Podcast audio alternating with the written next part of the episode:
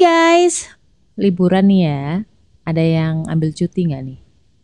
Di waktu liburan seperti ini, itu tuh kendaraan tuh banyak ya kan. Jalanan macet ya kan. Butuh ekstra sabar. Nah ngomong-ngomong nih soal kesabaran dan tidak sabar, pernah gak sih lu kayak ngerasa gini? Ya Allah, saya salah apa sih? Emang saya kurang ibadah apa gimana ya? Susah banget nih dapetin order? Kok susah banget nih untuk mencapai apa yang gue mau? Kok susah banget sih dapat ranking satu? Susah banget sih dapat promosi dan kawan-kawan. Pernah nggak? Sering, walah.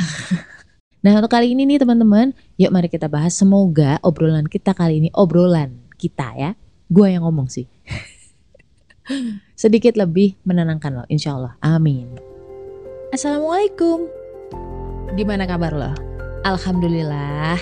Apakah lo lagi ngerasa kesepian atau sendirian? Kenalin gue Ria Marliana, teman healing lo di podcast Self Healing. Di sini kita bakal ngobrol bagaimana sih belajar berdamai dengan luka, tentu aja atas izin Allah Subhanahu wa taala. Semoga Allah sembuhkan lukamu, ringankan bebanmu dan kuatkan hatimu. Jadi, di antara teman-teman kantor gue itu ya nggak cuma satu, banyak. Dan ada orang-orang yang curhat ke Instagram gue juga sering mengeluhkan hal yang sama. Di mana apakah dia kurang ibadah, apa kurang sedekah, ataukah kurang kurang apa ya? eh jawabannya sederhana, ya pasti kurang. Come on. Emangnya lu merasa bahwa uh, ibadah-ibadah lo udah oke. Okay. Terus sedekah lo udah gede gitu kan. Udah jangan merasa sombong gitu. Pasti kurang kalau misalkan pertanyaannya begitu. Kata-kata yang simple, sederhana, pendek, yang sebenarnya lu katakan ketika lu lagi emosi. Lu lagi sangat lelah. Keluarlah statement itu. Sebenarnya kita nyadar nggak bahwa itu tuh berkaitan dengan akidah kita loh. Itu nyerempet loh ke akidah kita, ke keyakinan kita, ke iman kita. Yang pertama, berarti kita itu suudon sama Allah. Kok bisa? Iya, karena lu pikir bahwa Allah itu jahat. Secara nggak langsung nih, kalau ditarik, tarik, tarik, tarik ke belakang itu kita seolah me menganggap atau berprasangka bahwa Allah tuh nggak ngasih-ngasih apa yang kita mau. Padahal kita udah ngasih segalanya nih, ya kan? Kurang apa sih gue? Seolah-olah nih kalau misalkan kita ngomong sama orang, obrolannya adalah, eh, gue salah apa sama lu? Gue kurang apa lagi sih? Kenapa lu nggak ngasih ke gue? Gitu itu etis nggak kita kayak gitu ke Allah? Hah? Etis nggak? Kayak orang yang nggak tahu diri gitu. Mau sebaik apa pun Allah, mau sebanyak apa pun yang Allah kasih ke lo, ya, itu tuh nggak akan kelihatan. Karena apa? Karena prasangka kita udah jelek duluan. Nikmat yang udah Allah kasih ke kita itu hilang nggak kelihatan hanya gara-gara satu hal yang belum didapat di saat itu. Nah kenapa bisa kayak gitu? Ini masuk ke poin nomor dua. Poin nomor dua ketika kita bisa ngomong kayak gitu ke Allah. Berarti kita maksa-maksa Allah. Kita ngatur-ngatur Allah. Kita mendikte Allah. Sesuai maunya kita. Ngasih sesuatu sesuai maunya kita. Di saat yang kita mau juga. Ngomong apa sih gue? Tapi paham kan maksud gue? Jadi kita mendikte Allah agar ngasih sesuatu itu dalam schedule kita. Ngatur kan namanya. Sekarang tak tanya, orang kalau ngatur-ngatur orang lain itu merasa apa? Merasa dia lebih tahu. Merasa dia lebih pinter. Ya kan? Kita merasa kalau saat ini adalah saat yang terbaik dikasih barang tertentu atau dikasih order, dikasih sales, dikasih jabatan, dikasih apa pun itulah yang lo mau. Dikasih mobil misalkan sekarang ya Allah harus sekarang gitu loh. Itu etis nggak? Siapa yang Tuhan di sini sebenarnya? Kenapa kita lebih Tuhan dibanding Allah? Bahaya kan sebenarnya. Makanya orang-orang yang biasa ngomong-ngomong seperti ini itu pasti bulet, stres ya. Bulet sendiri karena apa? Karena kesombongan. Secara nggak langsung kita itu sombong loh. Kita merasa lebih tahu, lebih pintar dibanding Allah. Bahaya.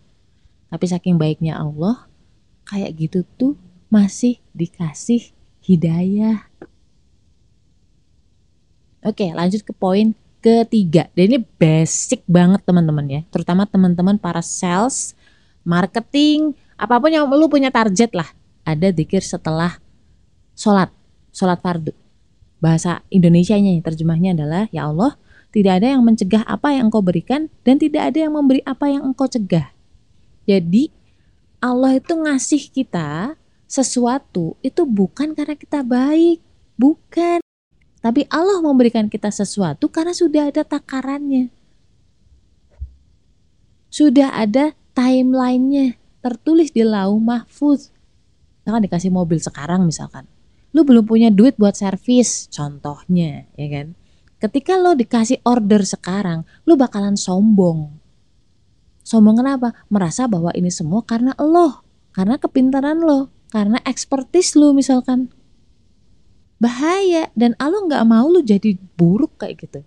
Allah tidak mau lu celaka baik di dunia maupun di akhirat.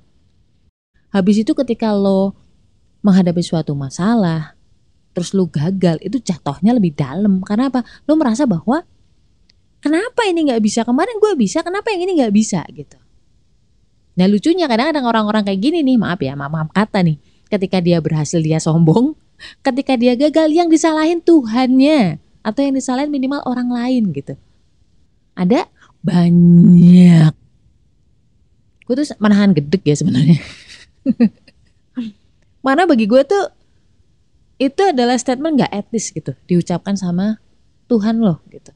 Kalau misalkan lu ngomong sama orang bodoh lah terserah. Tapi yang lu hadapin tuh siapa? Allah. Nah terus lu siapa ngatur-ngatur Allah? Come on, istighfar ketika Allah menahan sesuatu dari lo, ketika Allah memberikan sesuatu ke lo, itu ada ilmunya, ada hitungannya, ada ada pemahamannya terhadap kondisi sekitar lo, kondisi lo, kondisi keimanan lo, resikonya bagaimana, lo bakal seperti apa tuh Allah tahu, Allah maha tahu teman-teman. Jangan suka ngatur-ngatur Allah gitu. Ya, oke? Kita tuh siapa? Udah pasrah aja berserah sama Allah, lakukan yang terbaik, that's it. Kalau belum, jangan maksa-maksa. Biasanya kalau orang yang suka maksa-maksa Tuhan kayak gini, dia juga maksa-maksa orang lain. Ya mungkin sekali orang mau dipaksa sama dia. Tapi at the end, apakah terjadi relationship yang baik? Kagak. Sekali dia ngasih, habis itu dia ogah sama lo. Ketika lu dipus, ya, itu stres nggak? Enak nggak dipus sama orang lain? Contohnya bos lo. Lah kalau misalkan lu nggak suka dipus, ngapain lu ngepus orang lain? Hah? Kalau lu nggak suka digituin, ya jangan gituin orang. Apalagi gituin Tuhan, maksa-maksa Tuhan gitu. Nyuruh-nyuruh Tuhan ngikutin kemauan lo. Heh, hello? Aduh, naudzubillah, astagfirullahaladzim. Aduh. So teman-teman, sabar ya sabar ketika sesuatu belum terjadi sesuai dengan skenario lo berarti skenario Allah lah yang berlaku. Dan skenario Allah jaminan unlimited persen nih. Lebih dari 1000 persen kan kalau unlimited. Unlimited persen.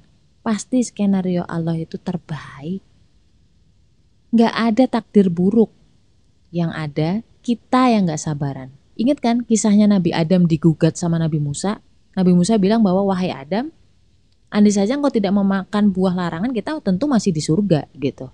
Nabi Adam menjawab, apakah engkau menggugat takdir Allah, hai Musa? Dan kata Nabi Muhammad, yang memenangkan perdebatan itu adalah siapa? Nabi Adam. Kenapa? Karena semua terjadi itu berdasarkan takdirnya Allah. Sudah ada timelinenya cucuy. eh, sudah ada timelinenya. Kalau kita punya timeline kan mundur-mundur nih. Kalau timelinenya Allah, lauh mahfud sudah pasti terjadi di saat yang sudah ditentukan. Tolong ya, tolong. Jangan samain. Di situ Nabi Adam turun ke bumi akibat dari memakan buah larangan. setelah turun ke bumi, Nabi Adam bertaubat kepada Allah. Di situlah kenapa Allah tinggikan derajat Nabi Adam, Allah ampuni kesalahan Nabi Adam. Karena apa? Karena responnya yang sebelumnya di surga lalu turun ke bumi yang dulunya enak jadi nggak enak ya kan? Bumi itu kan tempat ladang yang nggak enak ya sih? Bersusah payah kayak kita sekarang ya kan? Curhat. Nabi Adam menerimanya ridho sabar tahan diri jangan ngomong yang macem-macem ya. Semua orang juga bisa mengeluh kayak gitu bayi juga bisa.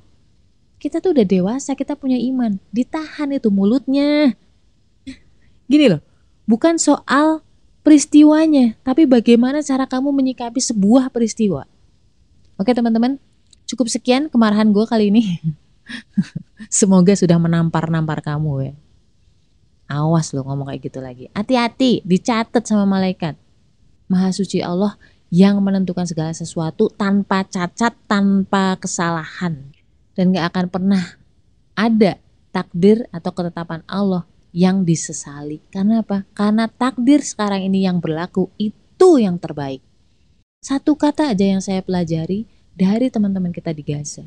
Yang mereka katakan adalah Alhamdulillah. Alhamdulillah. Asalkan Allah ridho. Gak apa-apa kita baik-baik aja. Yang penting Allah ridho. Justru dari situlah Allah akan tambahkan nikmat. Gak cuma sama manusia, tapi terutama banget justru etika kita atau adab kita terhadap Allah. Yang tahu diri dikit lah, ya. Tahu terima kasih. Oke? Okay? Wala. Stay love and assalamualaikum warahmatullahi wabarakatuh. Buat teman-teman yang pengen nambahin cerita gue, atau pengen nanya-nanya, boleh banget klik link komen di bawah. Di bawah mana? di deskripsi box.